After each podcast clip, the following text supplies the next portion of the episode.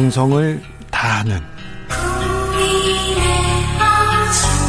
국민의 방송 KBS 주진우 라이브 그냥 그렇다고요. 주진우 라이브 함께하고 계십니다. 라디오 정보센터 다녀오겠습니다. 정한나 씨. 주진우 라이브 2부 시작됐습니다. 7514님께서 지금 백신 맞고 왔어요. 집단 방역을 위해서 협조합시다. 6747님께서는 만약에 백신 빨리 공급받으려고 무리하게 비싼 돈 들여서 계약했으면 예산 낭비, 백신 부작위경건으로 감사원 감사받고 담당 공무원들 검찰 수사 받았을 거라고 봅니다. 얘기했고요. 7617님께서는 정부는 과도한 약속 하지 마라. 자제해야 된다. 이런 의견도 주셨습니다. 이스라엘까지 갔습니다. 최민희 의원님. 아, 그래서 김호란 교수 얘기하다 말았는데 김호란 교수는 제가 이 관련한 프로에서 많이 뵀는데 굉장히 신중한 분이셨어요. 그래서 백신이 너무 빨리 개발되면 부작용이나 이런 걸 걱정하셨고, 그리고 그렇기 때문에 백신보다는 방역을 철저히 하자. 이런 쪽이셨지, 백신을 반대하거나 그런 거는 아니셨고, 그럼 정부가 김호란 교수를 선택해서 뭐, 방역 비서관으로 했느냐, 그거보다는 의료계에서 합의해서 이제 추천을 했으니까 받아들인 거고, 그럼 지금 이 시점에서 김호란 교수가 아, 백신 도입하지 말자 이런 게 아니기 때문에 좀 지켜보시면 어떨까 합니다. 네, 좀 지켜볼까요, 김연아 의원님? 예, 근데 아니, 청와대에서 임명하시는데 의료계에서 추천했다고 그걸 그렇게 수동적으로 얘기하시면 안 되죠. 청와대 음. 의지가 있으면 얼마든지 다른 사람으로 추천해달라고 반려할 수도 있는 거고 또 이게 그런 거잖아요. 방역 비서관이라는 게 상징적인 의미를 주는 겁니다. 국민들이 지금 백신으로 불안해하고 있으니까 그것에 어느 정도 정부가 신뢰를 준다라고 하면은 아 지금 11월 집단 면역도 약속하고 하는데 제가 아까 접종을 약속하는 게 더 현실적이지 않냐라고 하는데 더 적극적으로 집단 방역을 이루겠다라고 약속하시는데 방역 비서관에 대해서도 뭐 그 정도 사인을 주시는 게 뭐가 문제일 거겠습니까? 아니, 저는 그럼 이재갑 교수가 좋은 것 같아요. 이재갑 교수. 그런데 누구래도 인사에 대해서는 비판이 있을 것 같고 네. 그리고 정부가 저는 이제 김연아 의원님 말씀에 대체로 많이 동의를 하는데 정부가 방역의 단계를 하나도 약속하지 않고 11월에 집단 면역하겠다. 그러면 비난을 받을 거리가 될 것 같은데 그렇지 않거든요. 단계별로 세세하게 언제까지는 몇 명, 음, 백신이 몇만 명분 들어오고 이렇게 이렇게 된다고 제시했기 때문에 그 결과에 따라 11월에는 집단 면역에 도달하려고 한다. 이게 뭐가 문제인지 진짜 저는 모르겠습니다. 자, 지켜보죠. 네. 네. 지켜보자고요. 네. 아, 지난주에 대통령 사면론, 사면론 계속 불붙었습니다. 사면론 계속 지금 시끄러운데 그 이후에 국민의힘 지지율이 좀 하락세가 있다고도 하고요. 어떻습니까? 당 분위기 김연아 위원님? 네, 저는 김종인 위원장님이 이제 비대위원장을 그만두시고 밖에서 한달 동안은 당이 시끄러울 거다. 네. 어, 당권 경쟁하느냐고 정신 없을 거다라고 어, 걱정 아닌 뭐 핀잔을 주셨는데 그대로 흘러가는 것에 대해서 조금 어, 뭐랄까 안타깝습니다. 아, 우리가 재보궐선 선거 승리에 조금 도취되어 있는 것이 아닌가. 그리고 정말 어, 내부 혁신과 가야 될 길이 멀은 멀었는데 좀 안주하는 게 아닌가라는 생각이 들어서 어, 내부에서 이걸 걱정하고 비판하는 목소리도 많이 있습니다. 사면론 여기엔 또 할 말 많으시죠? 아, 우선 저는 사면은 뭐 얘기할 수 있다고 생각합니다. 근데 이 사면을 주호영 대표가 이건 뭐 우리 당의 입장이 아니다 이렇게 얘기하시면 좀 곤란한 게 오세훈 박형준 두 분이 사실은 국민의힘을 구한 거죠. 어떻게 보면 서울시장 부산시장이 되신 분이니까 네. 이분들이 네. 대통령과 면담에서 얘기했기 때문에 이건 똑같이 이낙연 대표가 사면을 얘기했을 때 아무 조율 없이 했겠냐. 이런 얘기를 할 수 있는 상황이에요. 그래서 뭐 그건 대통령께서 판단하실 일이라 뭐 사면은 얘기할 수 있죠. 왜냐하면 오세훈 시장이나 박형준 시장이 다 MB계잖아요. 네. 그러니까 MB 사면 얘기할 수 있습니다. 근데 중요한 건 서병수 오선 의원이 얘기한 박근혜 탄핵 부정 발언이었다고 생각해요. 네. 그거는 탄핵은 이미 헌법적 절차가 다 끝났는데 뭐 박근혜 전 대통령이 뭘 잘못했냐 부당하다 이렇게 얘기하니까 이 두 개가 맞물려서 어 저게 속마음 아니야? 뭐 이런 의심을 받게 되는 건 뭐 어쩔 수 없고 그래서 그 탄핵과 사면 부분에 대해서 탄핵은 확실하게 정리가 좀 되는 분위기이고 사면에 대해서는 저는 주호영 대표도 사실 사면하지 말라가 아니에요. 대통령이 알아서 해라 이런 태도이거든요. 그런데 나머지 대표 경선에 나온 분들은 그리고 원내대표 나올 만한 분들은 다 사면 얘기하고 있기 때문에 이거는 주호영 대표의 그 이건 당의 입장이 아니다. 이렇게 끝나기 어려운 사안으로 보여요. 이제 저희가 원내대표 선거나 저희도 전당대회를 앞두고 있다 보니까 네. 이제 내부 지지자들을 향한 어떤 경쟁적인 목소리들이 많이 나오고 있는 나오죠. 것 같아요. 예. 예, 그래서 그런 차원이라고 생각이 되고요. 아까 이제 뭐 최전 의원님 잘 지적하셨지만 사면론과 탄핵을 부정하는 것은 좀 분명히 갈라서 봐야 되는 문제라고 생각하고 예. 사면론은 뭐 저희 당 입장에서는 이게 이제 최장 기간 두 분 다 아, 계시니까 네. 뭐 그런 부분에 있어서 인간적으로 충분히 할 수 있는 문제라고 생각되는데 계속 대통령께서 어떤 국민의 의사를 보고 시기를 조율하시겠다고 하니까 이젠 저는 뭐 야당이 어떻게 할 수 있는 상황은 아닌 것 같아요. 대통령께서 결정하실 사항이라고 보여집니다. 자, 다음 얘기로 넘어가겠습니다. 그동안 저희가 부동산 얘기 많이 했습니다. 주식 얘기도 조금 했는데요. 지금 관심사는 코인으로 가 있는 것 같아요. 암호화폐. 자, 은성수 금융위원장한테 또 2030 세대가 잔뜩 화가 난 것도 같고요. 지금 코인을 두고 벌어지는 현상 어떻게 보십니까?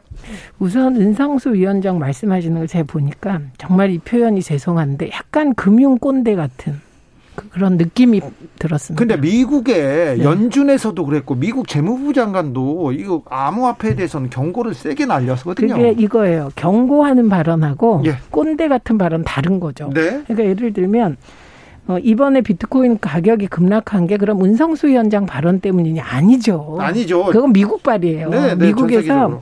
루머가 몇 개 돌았어요. 근데 첫 번째 루머가 지금 이제 암호화폐에 대해서 미국은 소득세를 부과합니다. 근데 그게 음. 지금 30%까지인데 80%로 올린다더라. 이 소문만큼 강력하게 비트코인을 하락시킬 소문이 있겠습니까? 네. 그거에다가 일부 비트코인 참여자 중에 작전 세력이 있다더라. 네. 뭐 이런 류의 얘기 때문에 했고요. 예, 그러니까 이제 퇴출시키겠다. 수사 들어가겠다 네. 이거예요. 네.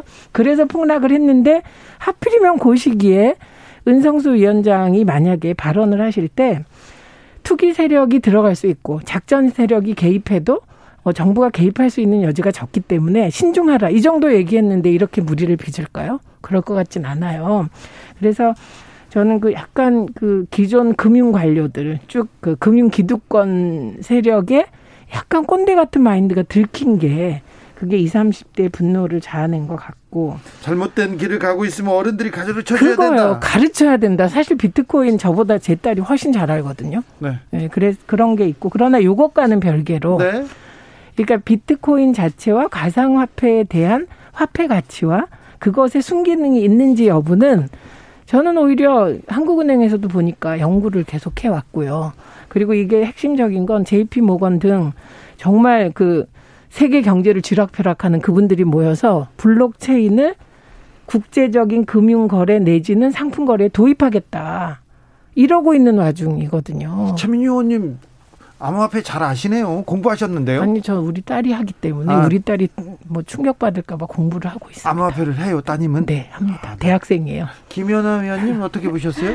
아, 저는 이제 저희 아이가 음. 이걸 안 하는데 주변에서 친구들이 너무 많이 한다고 고민을 하더라고요. 나만 네. 안 하는 게 아닐까. 그렇습니다. 네, 나만 안 하면 나만 네. 상실감, 박탈감 이런 거 그런데다가 이게 이제 이걸로 해서 손해 본 친구들은 드러나지 않고 네. 돈을 번 친구들만 또 소문이 자자한 거예요. 대박이라고 100배 올랐다, 그러니까요. 200배. 예. 이런 기사가 너무 좀 어, 뭐라고 해야 돼? 여론을 좀 흔들고 아니 뭐 있어요. 자극적이기도 하고 또 젊은 친구들에게 혹하는 그렇죠. 그런 걸 제공하고 있는데 예.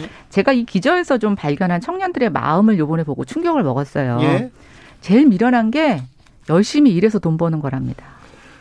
아, 이 노동의 가치 열심히 일하고 성실하게 일하는 사람만 손해 받는 손해 보는 것 같은 이거 네, 이거 굉장히 위험한 건데 이미 세상이 제가 봤을 때는 그 노동의 가치보다는 자본이 돈을 버는 세상으로 이미 좀 많이 넘어가고 있어서 우리가 이 부분에 대해서 뭔가 좀 근본적인 것들을 고민하지 않고 계속 노동의 가치가 소중하다 소중하다 말로만 해봤자 네. 저는 이거를 좀 바꿀 수가 없는데 사실 우리가 암호화폐 관련해서 3, 4년 전에서부터도 계속 얘기가 있었죠. 네. 그래서 저는 아까 금융꼰대라는 의원님 말에 전적으로 한 표. 네. 그러니까 오히려 진짜 그냥 은행 관리자 입장에서 은행에선 이걸 다 지금 투기적으로 봐요. 네. 은행 관료자들은. 네. 그래서 진짜 그냥 은행 관료자 같은 입장에서 한 것이지 그걸 조금 더 벗어난 전체 금융 대한민국의 금융 시스템이라든가 이런 것에 대한 관점은 없었다라는 생각이 들고 저는 이제부터라도 우리가 이걸 논의의 테이블로 끌어내야 된다고 생각을 해요. 네. 네 그리고 그러니까 안타까운 게 국회에 계셔야 그렇게 하는데 지금 국회의원들이 할 일이 은성수 위원장 비판하잖아요. 그거는 우리가 평론하면서 할 수 있어요. 그 자리를 마련하고 어, 도대체 비트코인의 열풍이 왜 일어났나부터 지금 테슬라가 자기 전기 자동차를 비트코인으로 거래하겠다는 거잖아요. 그래서 지금 예 그리고 스타벅스가 어, 그 우리 거래하겠다. 근데 이분들이 그게 더 좋아요. 왜냐하면 신용카드나 등등으로 이 만약에 차를 팔거나 커피를 팔잖아요. 그 돈이 본사에 도달하는데 그 몇 단계를 거치면 그게 거의 4, 5일 걸리거든요. 비트코인은 얼마 걸리겠어요. 그게 진품인지 가짜만 확인하고 들어오니까 몇 시간이거든요. 이렇게 바뀌고 있는 거예요. 교환 가치를 인정해 버리면서 문제가 심각하죠. 사실은 이게 우리나라는 아직 어 이게 어, 이게 젊은이들이 잘못된 길로 가는데 우리 가르쳐 줘야지. 그럴 땐 이렇게 얘기하는데 세계는 이렇게 가고 있다는 거죠. 제시 리버님께서 은성수는 제발 20대들 상실감을 알고 얘기하라 이렇게 얘기했고요. 바람님께서는 어른 말을 들어야 자다가도 떡어더 먹는다 얘기하는 분도 있습니다. 4357님께서는 일론 머스크가 비트코인 팔았다 하면 낭떠러지야 낭떠러지 비트코인 그치. 일론 네. 머스크 손에 달려 있어. 아 테슬라하고 이게 비트코인하고 같이 가잖아요. 이것도 좀 불안하기도 하고 이게 안정감을 준다는 사람도 있습니다. 임종호님께서는 은성수 위원장 할 말 했다. 나중에 집안 풍비박산 나고 정부 원망할 거잖아. 분명 그럴 거잖아 얘기합니다. 그건 맞습니다. 그건 무슨 말이냐면 이런 거예요. 그러면 부동산 투기해서 실패해서 어, 난리 난 사람 없냐 있어요. 네. 주식 똑같은 현상이 나타납니다. 그런데 유독 이 가상화폐 세계에 대해서만 그런 태도로 가는 건 안 좋죠. 그리고 여기서 아까 말씀하셨듯이 이게 맞는지 모르겠는지 모르겠지만 어, 적어도 금융 위원장이 20, 30대 비트코인 열풍에 대해서 그 현상을 분석하고 어, 그러고 나서 말씀을 하셨나? 그렇게 안 보이고 과거의 생각 가지고 이 시장을 보고 직자적으로 얘기를 하시는 거 이건 좀 아니지 않을까요? 7925님께서 비트코인이라 노래방 이름으로 장, 딱 좋은데요 이렇게 얘기하는 분도 있습니다 노래방 이름으로 좋답니다 지금 노래방 가면 어 이거 조심하셔야 됩니다 코인 노래방이 네. 있어서요 자 대선 주자들 지금 어떻게 지내시는지 좀 궁금한 사람들이 있어요. 그래서 아, 좀 어, 정치인들 어떻게 움직이는지 물어보겠습니다. 나경원 전 의원 당대표 출마설 계속 나오던데 어떻습니까? 예, 준비하고 계시는 걸로 소식이 전해지고 준비하세요? 있습니다. 네. 네.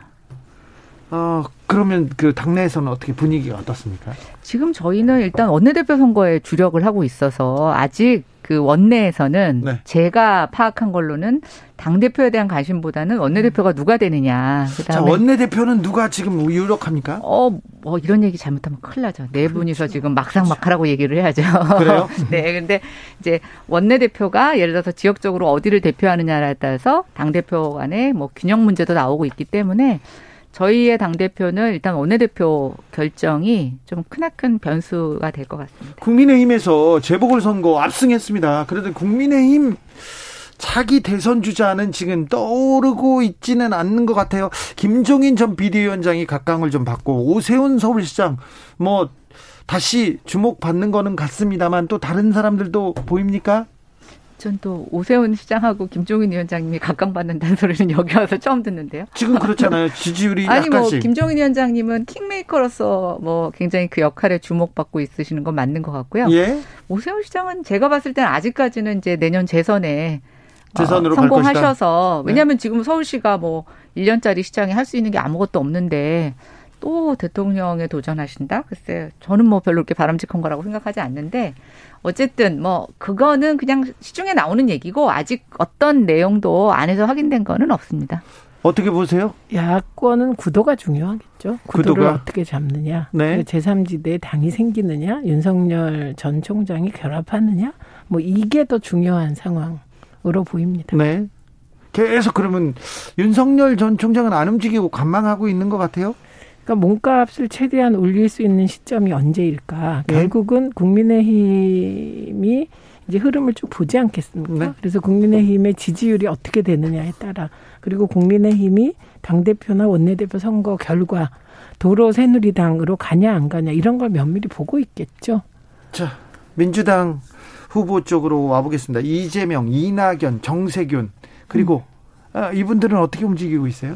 일단 이재명 지사는 경기 도정을 행정적으로 잘 관리하면서 새로운 아젠다를 계속 던지고 있죠. 기본 네. 주택 뭐 등등에 이어서 오늘은 재산 비례 범칙금 네. 벌금 그 네. 얘기하지 않았습니까? 그래서 공정 벌금을 또 들고 나왔어요. 그러니까 저렇게 아젠다를 계속 이제 던지고 있고 이낙연 전 대표는 이제 자맹하면서 이렇게 바닥표를 다지고 있는 것으로 보이고 정세균 전 총리는 역시 지금 지역을 한 바퀴 돌았다는 거 아닙니까? 네. 뭐 움직이고 있고 그리고 그 외에 뭐 임종석, 이광재, 추미애 등등의 분들이 지금 존재감을 출, 보이려고 하죠. 출마를 저울질하고 있는 상황으로 보입니다. 어떻게 보십니까, 김연아 의원님?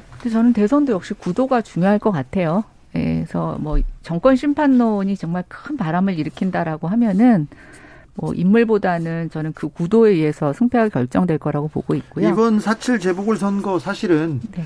어 그랬죠. 그렇죠. 구도죠, 오세훈, 구도. 박형준이 아니고 다른 누가 나왔어도 네, 더 뭐 크게 김준권 교수 표현에 빌리자면 네. 그런 건데. 그러니까 이럴 때 젊은 사람을 확 하는 그게 정치권이 국민에 대한 예의였다니까요. 뭐 후보를. 뭐, 의원님 잘 아시겠지만 정치권이 그렇게 국민의 바램대로 잘 안 되지 않습니까? 근데 저는 뭐 이 지금의 어떤 난색은 여당도 마찬가지인 것 같아요. 그러니까 네.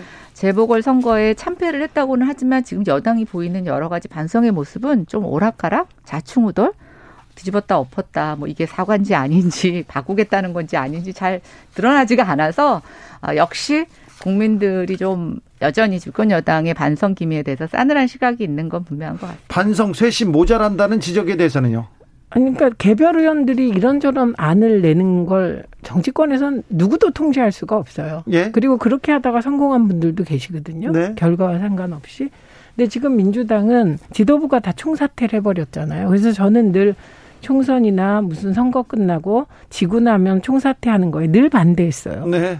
질서 있게 참패의 원인이라도 분석하고 떠나야 되는데 그냥 떠나버려요. 그러니까 지금 반대를 한 주체가 형성되지 않은 거죠. 그래서 윤호중 원내대표가 상수가 돼서 이제 당대표 선거에 윤호중 대표가 상수일 때 누가 하는 게 국민들이 보시기에 신뢰를 주고 쇄신할 것 같이 보이느냐 지금 이게 관건인 것 같습니다. 네. 그럼 차기 당대표는 우선 참패 원인부터 그 정리를 해야 될 거 아닙니까? 한동안, 그래야 방향이 나오겠죠. 한동안 정리 국면이 되겠죠? 그렇죠. 네. 4357님께서 제가 100% 예언합니다. 100%. 4357님입니다. 오세훈 서울시장으로 할 수 있는 게 없어서 대통령이 돼서 다 바꾼다고 하고 대선 나온다 이런 분도 있습니다. 네. 이렇게 생각하는 사람들이 좀 있습니다. 정치적 원의 시점이었습니다. 최민희, 김연아, 김연아, 최민희 오늘도 감사했습니다. 네, 고맙습니다. 정치 피로, 사건 사고로 인한 피로, 고달픈 일상에서 오는 피로. 오늘 시사하셨습니까? 경험해보세요. 들은 날과 안 들은 날의 차이. 여러분의 피로를 날려줄 저녁 한 끼 시사. 추진우 라이브.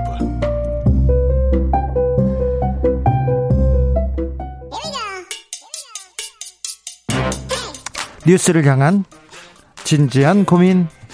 기자들의 수다. 라이브 기자실을 찾은 오늘의 기자는 은지옥이요. 시사인 김은지입니다. 첫 번째 뉴스부터 가볼까요? 네, 이재용 불법 승계 의혹 관련 재판의 막이 올랐습니다. 이제 진짜 재판이 시작됐습니다. 지금 재판은 아, 이재용 부회장이 대통령한테 뇌물을 준 혐의로. 지금까지 예, 네. 앞서서요. 네. 뇌물을 준 혐의로 감옥에 간 거예요. 그렇죠. 불법 승계를 위해서 뇌물을 줬다. 이렇게 대법원 판결이 났습니다. 예, 국정농단 사건이었죠. 자, 불법 승계 의혹 그 상황에 대해서는 인제 재판이 시작되는 거죠. 지난주부터 열렸어요? 네, 지난주 목요일이었습니다. 그러니까 앞서서 집중적으로 전해드렸던 국정농단 재판관은 그러니까 별건이다 이렇게 이해하시면 됩니다. 그렇죠. 소위 삼바 사건 이렇게 알려져 있었던 사건인데요. 이재용 부회장의 삼성 불법 승계 의혹 사건이 바로 이번에 시작된 재판이라고 볼 수 있습니다. 불법 승계를 하려고 분식 어, 회계를 했고 분식 사기를 했고 그다음에 그걸 뭘 지우고 그다음에 로비를 했고 이런 게 다 걸려 있습니다. 네, 이제 그런 의혹인 건데요. 물론 네. 삼성 쪽에서는 부인하고 있습니다.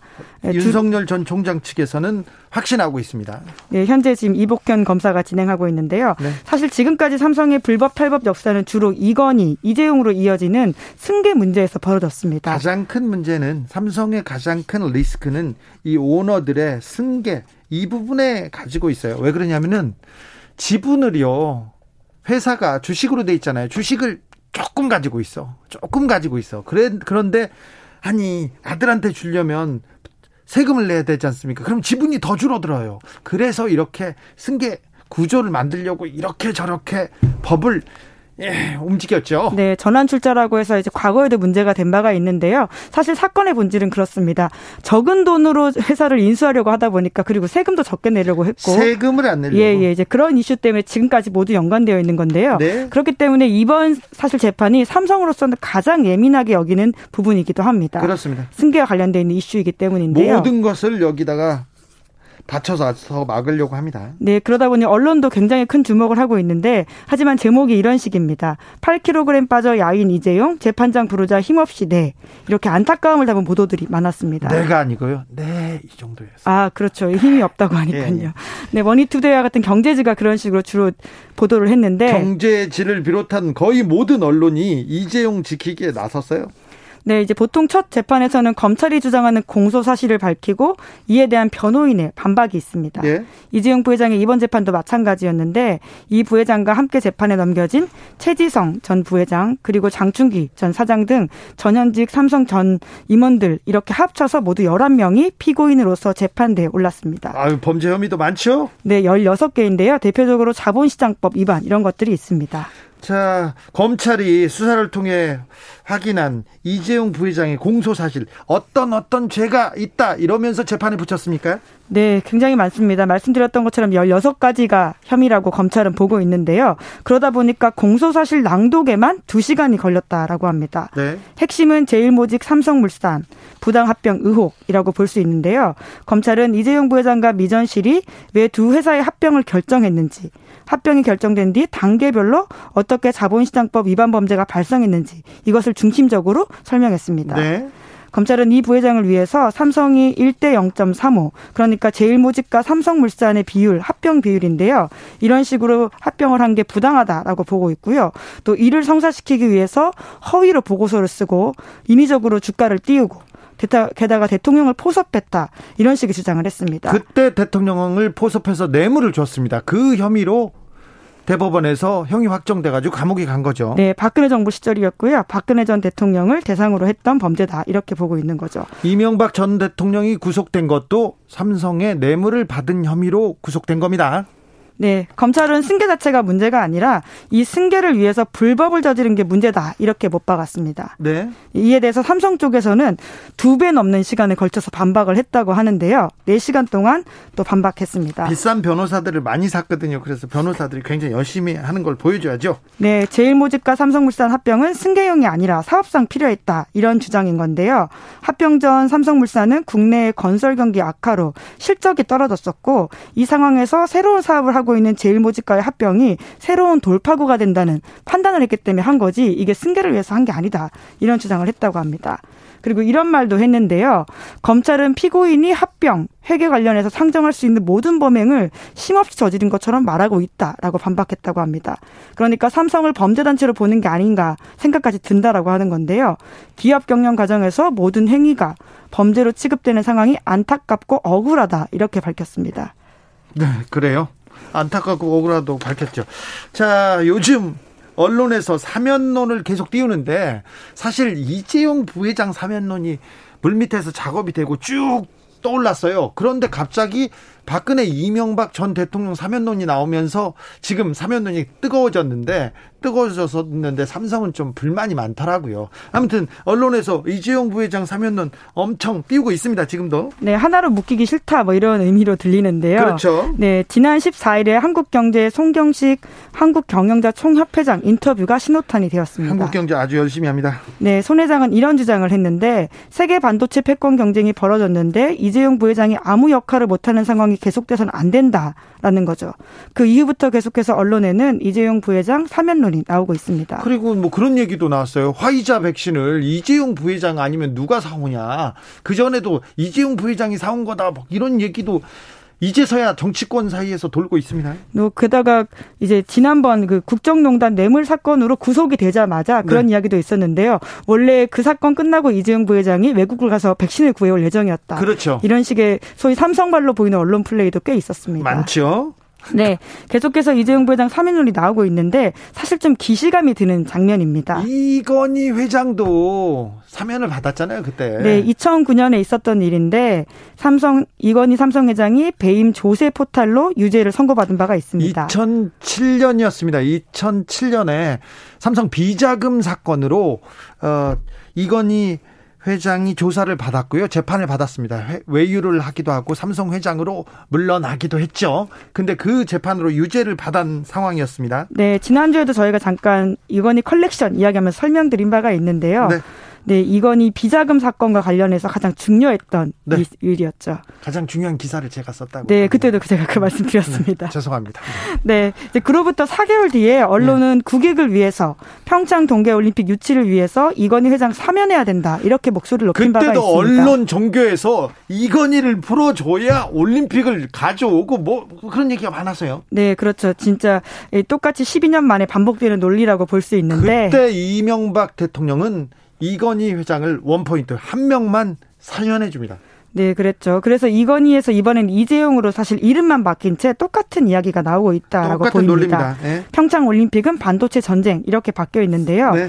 하지만 이러한 논란 자체가 삼성이라는 회사와 총수를 구분하지 못하는 이야기다라는 비판도 많습니다. 지금 이렇게 반도체 위기기 때문에 위기니까 이재용이 필요하다고 하는데 그 전에 그 전에도 위기였고 이재용 부회장이 없었을 때도 삼성전자는 굳건하게 잘 자리를 지켰어요. 네, 실제로 숫자가 보여줍니다. 매출 영업이익 실적도 이재용 부회장 구속과 무관하다 이렇게 나와 있는데요. 네. 이재용 부회장이 처음으로 구속됐던 2017년 삼성은 매출은 전년도 대비 145%, 네. 영업이익은 전년도보다 258% 증가해서 네. 사상 최대 실적 찍었다고 합니다. 이 부회장이 안 계실 때요? 네, 그리고 2018년에도 사상 최대 실적 기록했고요. 네.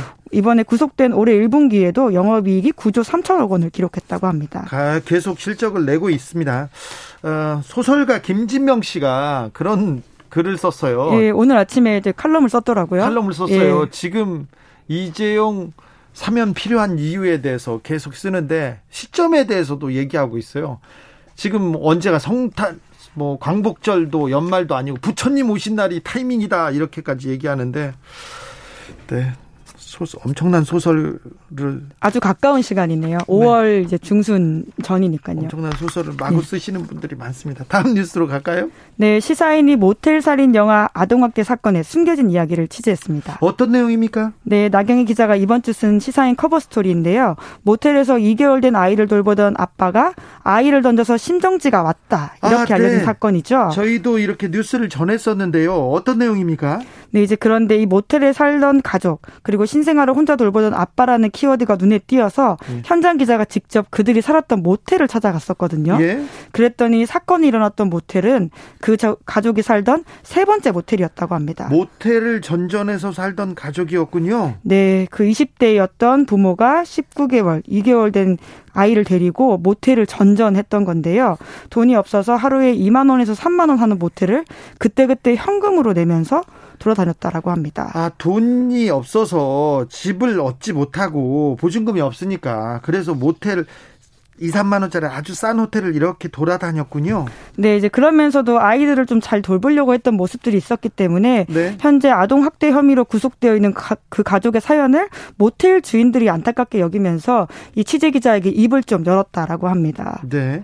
아이가 2개월 된 아이면 그러면 모텔에서 애를 낳은 겁니까? 네, 그렇다라고 하는데요. 저희 취재 기자의 취재에 따르면 그렇습니다. 첫 번째 모텔에서 아이를 낳았다라고 하는데 지난 2월이었거든요. 모텔에 갑자기 119 구급대가 찾아와서 모텔 주인이 방으로 따라 올라갔더니 아기 엄마 김 씨가 호텔 화장실에서 둘째를 낳았었다라고 합니다. 아이고. 산모가 구급차를 타고 인근 병원으로 옮겨졌는데요. 뒤, 뒤늦게 따라간 아이 아빠는 첫째 아이를 유모차에 앉히고 걸어서 30분 거리의 병원을 택시를 타지 못하고 갔다라고 합니다. 그리고 나서는 그 모텔에는 미안했던지 병원에 나오고 나서는 두 번째 모텔 그 첫 번째 모텔에서 걸어서 5분 거리에 있는 곳에 옮겼다라고 하는데 네. 그 당시에 이들을 딱하게 여겼던 모텔 주인이 행정복지센터에 도움을 요청하기도 했는데 담당자가 기저귀 반찬 등 생필품 등은 지원했지만 이 국가의 손길이 제한적이었다고 합니다. 아, 어린 부, 부부라고 해야죠. 어린 부부가 아이가 하나 있었어요. 그런데 아이를 하나 더 낳았습니다. 모텔에서요. 네. 모텔에서. 그런데 왜 어, 왜 지원을 제대로 된 지원을 받지 못했을까요? 지금 우리 사회 안전망이 이렇게 좀 허술한가요? 아니요, 또 안전망은 좀 사실 되어 있는 편들이 그러니까 있는데요. 이거 지원할 수 있는 프로그램이 있을 텐데요. 예, 그리고 저희가 좀 취재하면서 정말 안타까웠던 것들은 모두가 자기 자리에서는 열심히 도와주려고 했는데 그 안에 빈틈들이 있었다라고 하는 건데요. 어떤 문제죠? 네, 그 불안정한 주거 때문이었다고 합니다. 부부의 주소지로 등록되어 있는 곳이 모텔이 있는 곳이 아니라 과거에 잠시 살았던 빌라였다고 하는데요. 네. 실거주지와 법적 거주지가 다르면 행정 서비스가 제한된다고 합니다. 그래요. 네, 이제 그런데 이제 모텔로 전입 신고를 이들이 꺼렸던 이유가 그 아기 엄마가 고소를 당했기 때문이었는데요. 어떤 고소를요? 네, 친구에게 수술비, 생계비 명목 등으로 1,100 50만 원 정도를 빌려서 갚지 않아서 사기죄로 재판을 받고 있었다고 합니다. 예. 그런데 이제 제대로 그 재판에 참석하지 않으면서 수배했었구나. 예, 그렇습니다. 수배자. 지명, 지명 수배자가 버렸습니다. 그러니까 이 관공서에다 손을 내밀지 못하는구나 이렇게 생각했군요. 네, 본인들은 그냥 무서워서 도망만 좀 다녔던 것 같은데요. 네. 어, 그 김 씨의 국선 변호인은 이렇게 이야기합니다. 생경 범죄를 저질렀고 전과가 없는 초범이기 때문에 그 이제 뉘우침이 있다라고 이야기하고 있는데요. 이런 상황은 지명 지명 수배 그런 거 아닙니다. 해당되지 않습니다.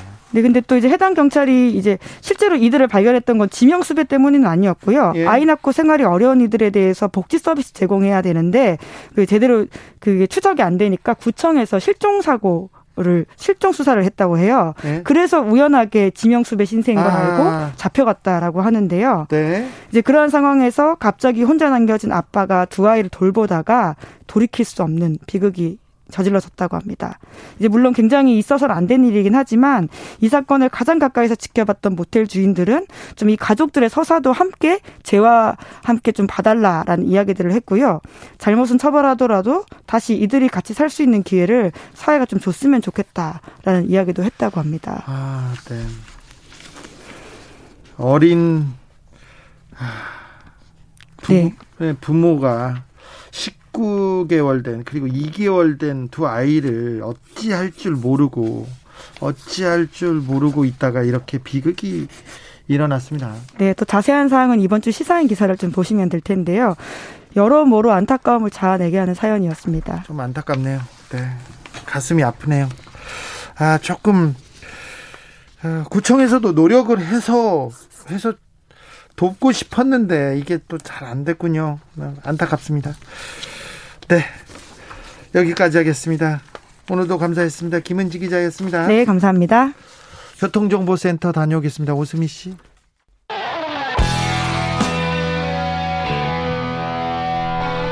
스치기만 해도 똑똑해진다. 드라이브 스루 시사 주진우 라이브.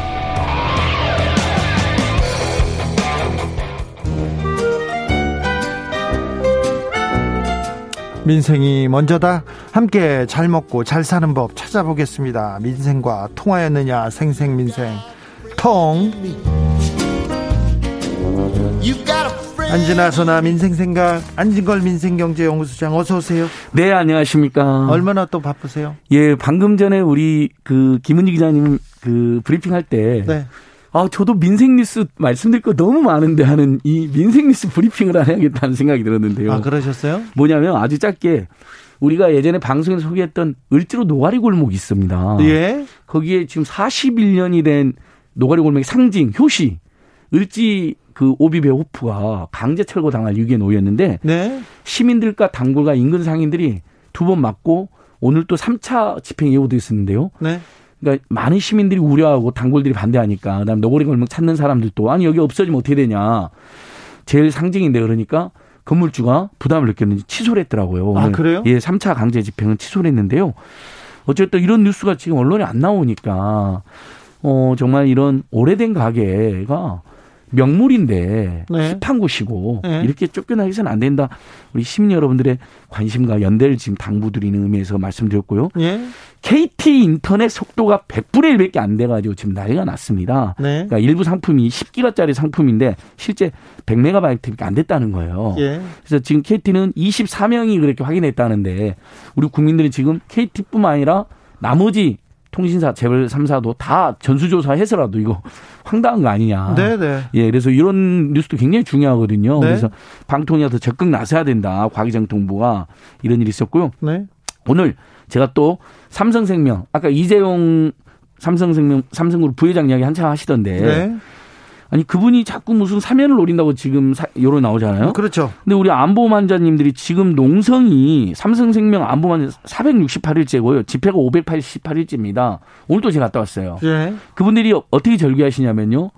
아니 안보험 환자들에게 안보험금도 안 주는 자들이 네. 무슨 사면이고 또 이미 정부가 열심히 했고 백신 확보했는데 무슨 백신 확보를 위해서 사면해 달라고 염치도 너무 없다라고 지적하시더라고요. 아니 그런데 다른 보험사들은 다 줬는데 왜 삼성은 안 주는 걸까요? 도저히 이해할 수가 없습니다. 뭐 어, 피해 자들이 요구하는 금액이 과도하다는데 1년에 영업이익만 1조가 넘습니다. 삼성생명이. 근데 얼마 삼, 되지도 않습니다. 삼성에서는 왜 안 된답니까? 그러니까 제가 말씀드린 것처럼 피해자들이 요구 사항이 과도하다는 명분을 들던데요. 저희들이 계속 촉구를 하니까. 근데 1년에 영업이익 1조나 되고 그런데 농성하고 있는 분들이 그래, 수십 명밖에 남아 있지 않습니다. 근데 암 환자들이 예. 계속해서 거기서 예, 농성을 그러니까요. 이어가고 있습니까? 암과 싸우고 삼성과 싸우고 있습니다. 그분들이 한, 하나 더 주진우 기자님의 왕팬이다라고 꼭 방문을 요청하셨습니다. 네, 알겠습니다. 여기까지 민생 뉴스 브리핑 했고요. 예. 예. 브리핑 예. 코너를 하나 만들어 보셨어요? 아, 그러니까 이, 누구 마음대로? 아니, 그러니까 제가 한번 해봤어요. 아, 네. 한번 해보셨어요? 다른 방송에는 안 나오니까 우리 주진우 라이브에서라도 생생하게 알겠어요. 우리 국민에게 전달해드리자. 잘하셨어요. 예. 네. 예. 그리고 주말에는 오늘 네. 이제 메인 뉴스 중에 하나인데 저도 이것도 민생 문제잖아요. 네. 일본의 방사능 오염수. 그렇죠. 아, 이거 너무 충격적인데요. 소장님도 거기 계시던데. 네, 토요일 날 갔습니다. 네. 그래서 뭐 전국의 유튜브들이 생중계됐는데 일단 이 학생들이 지금 삭발을 하고 수십 명이 삭발해 가지고 오늘 제가 갔을 때는 9일이고 오늘로 11일째 지금 농성을 하고 있는데 네. 대한민국 경찰이 좀 너무해요. 네. 완전히 봉쇄해가지고 아무도 들여보질 않는 거예요. 지지방문이나 응원방문을 못하게. 그래서 정치인들이 몇 명 갔는데 예. 갔는데 그걸 풀어줬다고 또 보수 언론에서 조선일보를 예. 비롯해서 굉장히 비난하고 있더라고요. 아니 학생들이 외롭게 농성을 하고 있으면 누구라도 갈 수 있는 것이고 네. 저도 겨우 이제 유튜브랑 같이 왔다니까 열어주던데 근데 일단 이 학생들이 방역 수칙에 따라서 구인이야만 있어요. 예. 그렇게 지키고 있습니다. 마스크도 다 쓰고 있고. 근데 더 속상한 게 차벽을 쳐놨어요 앞쪽에다가요. 네. 그래서 국민들께서 지나가거나 차로 지나가다가 뭔 무슨 일이 있는지를 알 수 없게 놨어요. 근데 예전부터 우리가 박근혜 정권, 이명박 정권 때 경찰이 그런 짓을 많이 해가지고 못하게 해서 이혼 소송도 이혼도 확인되고 여러 번 그렇잖아요. 네.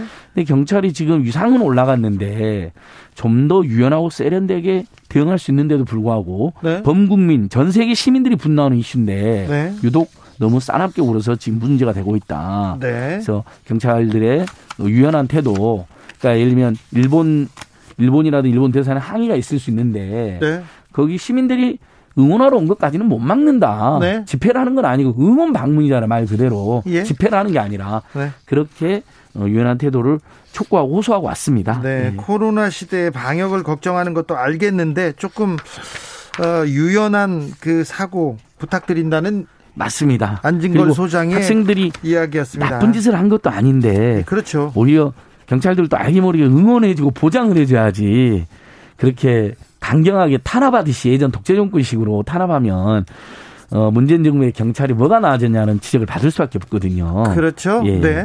택배 대란 예. 어떻게 돼가고 있습니까? 생생민주가 우리 계속... 라이, 라이브가 이 문제 해결할 때까지 네. 라이브로 자 아주 중요한 제가 지금 문서를 갖고 왔는데요. 제가 지금 고덕의 그 대규모 아파트만 네 번 갔다 왔고요. 네. 어, 지난주에는 CJ 대한통운 본사 앞을 갔다 왔는데요. 자 이분들이 고덕 그 대규모 아파트가 입자 대표님 믿는 구석이 있었, 있었던 겁니다. 여기 보시면 표현에 CJ 대한통운이 점유율 1위잖아요. 네. 자, 저상 차량 도입을 위해 일정 기간 유예 후 전체 차량 지하 배송 실시를 합의했다고 나옵니다. 네.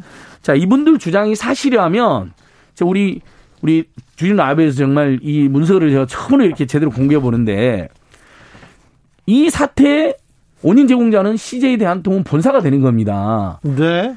왜냐하면 당연히 지하로 들어가려면 대부분 고탑 차량인데 저상 차량으로 바꾸려면 비용이 수백만 원이 들고 그렇죠. 그 저상 차량은 산업안전보건법 위반입니다. 그래요? 왜냐하면 산업안전보건법은 어떻게 됐냐면 그 노동자의 근골격계 질환이나 산재를 예방할 의무를 부여했습니다. 사용자들에게.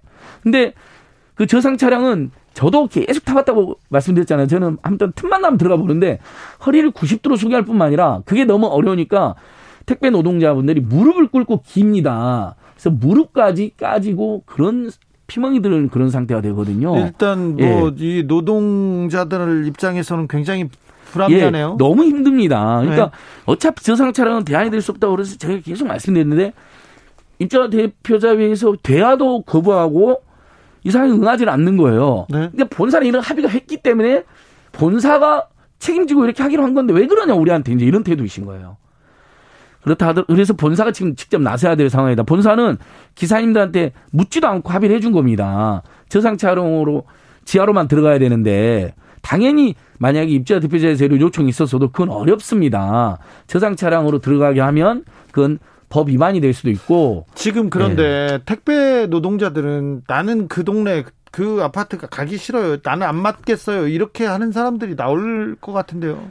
그럴 수도 있죠. 근데 그러면 그건 일거리를 잃게 되는 거잖아요. 그 이제 시제 본사가 있고 그 구역 대리점 있잖아요. 예, 예. 그 구역 대리점에 또 A 구역, B 구역, C 구역 이렇게 나눠가지고 담당하는 기사님들이 있는 겁니다. 이런 예. 위탁 구조로. 근데 만약 그걸 거부하면 일감이 없어지잖아요. 네. 이렇게 되는 문제가 생깁니다. 이분들이 거기에 소중한 일터인데. 예. 더 충격적인 사실은요. 제가 이걸 확인했는데, 자 지상에 못 들어오게 하니까 차를 그러면 입구에 댈 수밖에 없죠. 예. 지상 출입을 금지해놓고 입구에 주차 공간이 없이 해놓은 겁니다. 주정차 위반 딱지를 떼고 있어요. 이 택배 기사님들이요. 근데 지금 하루에 배... 10만 원 안팎 버는데 지금 배달을 하면서요? 예, 그렇습니다. 왜냐하면 자, 저상 차량 고탑 차량이니까 지하는 못 들어갑니다. 지금 어 이명박 박근혜 정권 때 규제 완화 많이 하면서 이웃 논리로 그 높이를 2.3m로 낮춰놔 버린 겁니다. 지상 지하 주차. 근데 고탑 차량은 다 2.3m가 높. 더 됩니다. 왜냐하면 네. 사람이 허리를 펴고 일할 수 있게 되어 있으니까요. 예. 요즘 보면 뒤에 이렇게 탑 차들이 다 그 키가 많이 커졌다는 걸 볼 수 있잖아요. 그게 노동 존중의 상징이기도 한 거거든요. 생활 속에서. 네. 그러면 그러니까 입구에 세울 수밖에 없잖아요. 근데 입구에 세워놓으면 주정차 딱지를 떼이는 겁니다. CCTV에 찍히고. 네. 이 험한 꼴이 어디 있습니까? 세상에 그럼 과태료 4, 5만 원 또 내야 되는 겁니다. 10만 원 벌려, 벌려다가. 아이고. 그리고 더 충격적인 사실. 오늘 제가 라이브를 해서 많이 일종의 단독 보도 같은 거죠. 네. 이분들이 이제 택배 기사님들이 집집마다 주민들께 드린 호소문을 그 우편 통에 꽂은 겁니다. 그걸 주거 침입죄로 고발을 했습니다. 누가요? 거기 예, 입주자 대표자회에서. 아, 정말 해도 해도 너무하십니다. 예. 저는 그분들이 다시 한번 예, 다시 한번 대화 나수도록 제가 아파트 이름은 지금 밝히지 않습니다. 그리고 이것이 인근 아파트로도 지금 전파들이 이게 있기 때문에 그 아파트만의 문제로 생각하지 않고 있거든요. 그렇죠. 주거 침입죄가 뭡니까? 아, 이거 조금 너무 심한 예, 것 너무 같아요. 시, 주정차 위반 당했죠. 수레로 배송하죠. 근데 그 아파트는 경사로까지 있어요. 아, 이거 거기다가 주거 침입죄로 고발당했죠.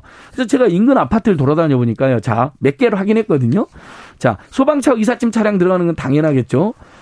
쓰레기 분리수거 차량이 다 들어가고 있어요 지상으로 쓰레기 분리수거 보십시오 여러 대가 일주일에 몇 번씩 와서 분리수거해 가잖아요 네. 그 차량 크기도 훨씬 크고 그다음에 그 폐지 수거할 때는 막 괴금도 내잖아요. 그런데 그거 안 가져가면 네. 쓰레기가 쌓이니까 그러니까 그거는 그건 그렇게는 거기는 그런 조치를 해주신 거 아닙니까 외적으로. 네. 그러니까 자 기사님들이 시속 10km로 다니겠다는 거고요. 비상등 키겠다는 것이고요. 그렇게 출입 허용한 아파트가 인근에 있는 걸 제가 확인했습니다. 그 다음에 심지어 아이들 등하굣길에는 그러면 배송을 안 하겠다 혹시라도 걱정되면 이런 계속 거듭되는 대안을 제시하고 있습니다. 이쯤 되면 정말 대안에 나서셔가지고 주거 침집 고발은 취하해 주시고 강동구청도 어 한시적으로는 주정 채반 단속하면 안 되죠. 주민들 구민들의 요구로 수리 배송하고 있는데 그걸 단속하면 어떡합니까? 오늘 제가 이게 전부 다 단독입니다, 단독. 제가 다 파기하고 왔어요, 열받아가지고. 지금 좀 너무 심한 것 같아요. 그 이렇게 택배 노동자들의 주장과 요구를 얘기했는데 그걸 또 예. 주거 침입이라고요? 그러니까. 그래서 본사가 나서서 빨리 입주자 대표자 대화를 해야 된다. 그 다음에 본사가 배송 불가 지역으로 선포하면 입주자 대표자에서는 얼마나 불편하겠어요. 그러니까 그럼 당연히 대화 나실 수밖에 없습니다. 아니, 근데 그걸 왜 안 하죠? 촉구했는데 본사는 그럴 수 없다는 입장입니다. 그래서 지금, 어, 택배 노조랑 택배 과로사 대책위가 목요일 날 CJ 대한통운 등을 산업안전보건법 위반으로 노동부에 고발하고 농성에 들어가기로 했습니다. 어쩔 수가 없습니다. 예. 기사님들 너무 힘들거든요. 이 문제가 그 대규모 아파트 문제가 최근에 지어진 아파트도 있잖아요. 네. 지하 주차장 높이가 높아지기 전 문재인 정부에서 다시 높였거든요. 2019년도에. 근데 그 전에 허가받고 지어진 아파트들이 지금 속속 오픈이 되는데 이게 그러면 서, 울의 주요 아파트 계속 확산될 수가 있습니다. 네. 이 문제가. 그러니까 여기서 꼭 해결해야 되거든요. 8651님께서 저희 아파트 초기 입주민 대책위원회에서 그렇게 얘기했어요. 그렇게 꼭 하다가 주민 반발로 택배차 허용했어요. 주민이 나서야 합니다. 예, 맞습니다. 얘기합니다. 주민들께서 나서 주셔야 됩니다. 이수민님께서 안진걸 소장님 너무 재밌어요. 그리고 민생을 위해서 애쓰시는 마음 항상 고맙습니다. 이렇게 얘기했습니다. 아이고 많이 부족합니다. 네. 교육비, 주거비, 의료비, 통신비 더 깎아야 되는데. 네, 알겠습니다. 더 노력하겠습니다. 오늘도 감사했습니다. 고맙습니다. 생생민생 통 안진걸 소장 함께했습니다. 감사합니다. 네, 고맙습니다. 가지고 온 주제는 진짜 한 보따리인데 이만큼 예. 시간이 없네요. 다 말도 못했습니다. 안녕히 가세요. KTX 요금 20% 인하 촉구 알겠어요. 계속하고 있습니다. 알았다니까요. 예, 고맙습니다. 감사합니다. 오늘도 수고하고 지친 자들이여 여기로 오라. 이곳은 주기자의 시사 맛집 주토피아 주진우 라이브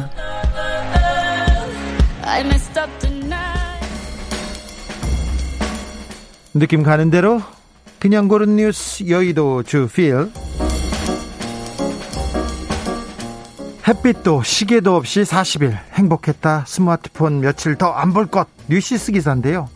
프랑스 남서부 롬브리 동굴이라는 곳이 있습니다. 여기서 40일 동안 햇빛 시계 전화 없이 성인 15명이 지냈습니다. 실험을 했는데요. 15, 40일 만에 세상 밖으로 나왔습니다. Deep Time 프로젝트인데 외부와 접촉 없이 시간이 어떤 영향을 미치는지 이 생활과 환경 변화에 대해서 이렇게 실험을 했다고 합니다. 어, 참가자는 시간이 마치 멈춘 것 같았다. 어떤 것도 서두르지 않았고 동굴에 며칠 더 머물 수 있기를 바랐다. 그러면서 40일 만에 풀려났는데 답답하지 않고요. 더 있기를 바란다고 얘기합니다. 바람을 느끼고 새소리를 다시 들을 수 있어서 너무 행복하다. 너무 잔인한 현실로의 복귀를 피하기 위해서 며칠 더 스마트폰을 볼 계획이 없다. 이렇게 얘기합니다. 음, 연구 진행 결과 동굴에 있는 사람들이 40일 만에 나왔지 않습니까? 그런데 어, 팀원이 어, 동굴에 있었던 시간은 23일로 추정했대요. 23일. 생각보다 짧게 느꼈다는 것이 좀, 어, 의외로 받아들여지는데 우리는 상황에 어떻든 간에 우리의 뇌가 어떻게 새로운 해결을 책을 찾을 수 있을지 더 잘 이해하는 법을 배워야 한다. 이렇게 얘기했습니다. 많은 것을 생각하게 합니다. 그런데, 아, 댓글에는요. 이렇게 좋은 기사를 이 와중에 우리는 폰으로 이 기사를 접하고 있습니다. 얘기합니다. 어느 순간 내가 스마트폰에 끌려다니는 느낌이 있는데요. 내가 다시 끌고 가야 할 텐데 이런 얘기도 하고 스마트폰에 중독됐다, 노예가 됐다 이렇게 생각하는 거는 저뿐이 아니죠.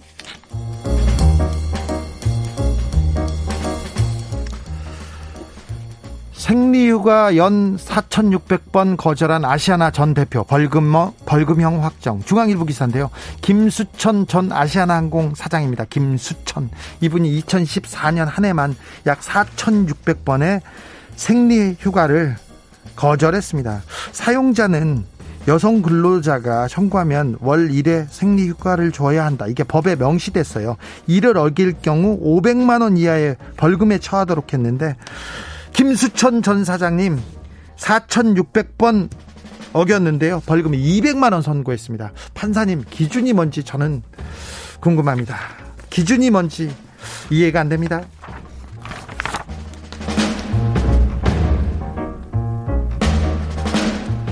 시상자로 돌아온 봉준호 한국어로 질문 감독이란 무엇인가 부산일보 기사입니다. 봉준호 감독이 올해 아카데미 시상식에 시상자로 나왔습니다. 어, 미국에 간 건 아니고요. 어, 삼성동에서 이렇게 화상으로 시상을 진행했습니다. 봉준호 감독이 지난 아카데미에서 아, 감독상 수상자였지 않습니까? 그래서 시상에 앞서서 후보 감독들에게 이런 질문을 던집니다. 감독이란, 디렉팅이란 무엇인가? 이 정확한 워딩은 이렇습니까? 이렇습니다. 만약 길에서 어린아이에게 20초 안에 감독이란 직업을 설명해야 한다면 뭐라고 할 것인가? 다섯 어, 감독 후보들한테 질문합니다. 그러면서 저도 감독이지만 이런 질문 싫다고 회피하거나 도망가거나 할 것 같다고. 저도 이런 질문 많이 받아요. 기자가 무엇입니까? 이런 질문 하는데 어, 대답하기 싫어요. 그런데 아무튼 감독들의 대답이 재밌습니다. 이번에 감독상을 수상한 노매드랜드의 클로이자이 감독은 감독이란 이것저것 웬만큼 할 수 있지만 한 가지를 제대로 하지 못하는 직업 같다 이렇게 농담을 했습니다. 미나리의 정 이삭 감독은 영화는 우리 삶에 대한 응답이어야 한다. 사람에게 진정으로 닿을 수 있는 이야기여야 한다. 라면서 자기의 소신을 밝혔고요.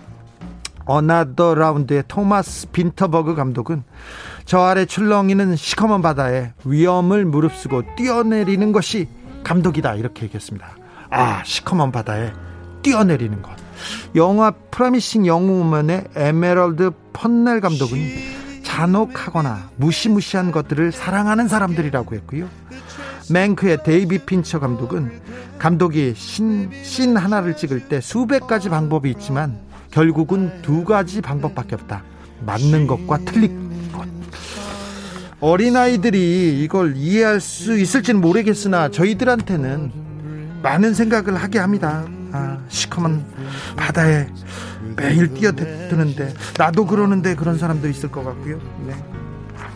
엘비스 코스텔로의 쉬 들으면서 오늘 주진우 라이브 여기서 마무리하겠습니다. 저는 내일 오후 5시 5분에 돌아오겠습니다.